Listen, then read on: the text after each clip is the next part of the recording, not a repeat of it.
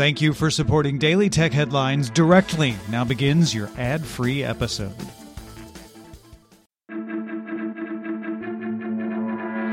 These are the Daily Tech headlines for Wednesday, July 14th, 2021. I'm Rich Stroffolino. The European Central Bank approved an investigation phase on a digital euro that would complement cash. The phase will last 24 months and focus on design and distribution aspects of a potential digital currency. The bank said early experiments show that digital euro core infrastructure would use negligible power compared to crypto assets. Starting July 22nd, the Reserve Bank of India will indefinitely bar MasterCard from issuing new credit, debit, and prepaid cards to customers in the country, citing failure to store all Indian transaction data within servers in the country. The order will not impact existing customers. American Express and Diners Club faced similar restrictions earlier this year for the same reasons. Ransomware operation REvil's infrastructure and websites went offline Tuesday night. The operation uses a number of both clear web and dark web sites for negotiations, ransomware data leaks, and backend infrastructure. The Tor project's Al Smith told Bleeping Computer that the error generally means that the Onion site is offline or disabled. The decoder.re clear website is also no longer resolvable by DNS queries. The health focused brand Amazfit announced the $150 PowerBuds Pro, available for pre order on July 15th. In addition to active noise cancellation, the wireless earbuds will also use an accelerometer to detect the sitting angle of the cervical spine to improve posture, automatically detect running for fitness tracking, includes a heart rate sensor, and offers 9 hours of battery life. Apple launched the $99 MagSafe battery pack, providing 5 watts wireless charging to iPhone 12 series devices.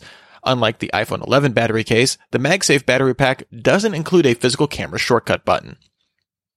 Netflix introduced a new top 10 row for age restricted profiles across 93 countries, available on TV, mobile, and web apps, although not Apple TV at launch.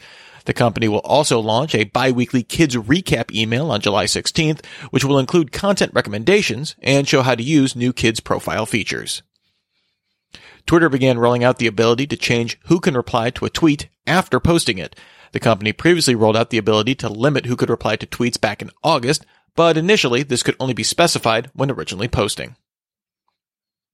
An update to Microsoft's 365 roadmap shows that the walkie-talkie feature for Teams is coming to third-party Teams Office phones in September. The feature is currently available on the Teams Android app, providing instant push-to-talk communication. Mozilla released a privacy-focused update in Firefox 90 that lets you use Facebook to log into websites in private browsing or strict mode.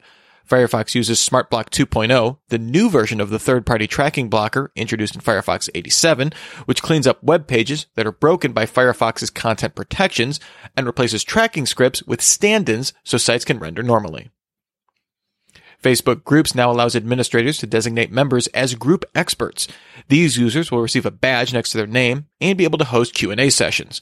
Facebook is also testing letting users in groups designate if they are knowledgeable about specific areas in fitness and gaming, which admins can then search for when designating group experts. Instagram launched a security checkup tool to help people secure accounts after hacking attempts. The tool will show recent login activity, review profile information, and let users change account recovery info, but doesn't currently recommend adding two-factor authentication. Apple received a patent for a periscope lens it calls a folded camera that uses two prisms to increase the focal length of a camera lens without increasing device thickness. Last year, a note from Apple analyst Ming Chi Kuo claimed the company would add a periscope lens to 2022 iPhone models.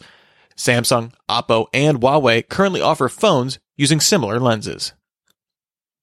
Discord intends to acquire the AI startup Sentropy, which provides software to detect and remove online harassment. Discord plans to integrate Sentropy into its existing moderation toolkit.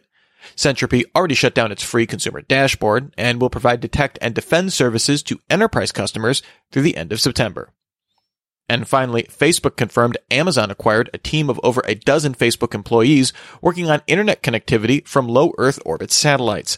In 2019, Amazon confirmed it planned to invest $10 billion to launch 3,236 satellites into low Earth orbit by 2029 and received FCC approval to operate a satellite network in 2020. Remember, for more discussion of the tech news of the day, subscribe to Daily Tech News Show dailytechnewsshow.com. You can find show notes and links to all these headlines there as well. Thanks for listening. We'll talk to you next time. And from all of us here at Daily Tech Headlines, remember, Have a super sparkly day.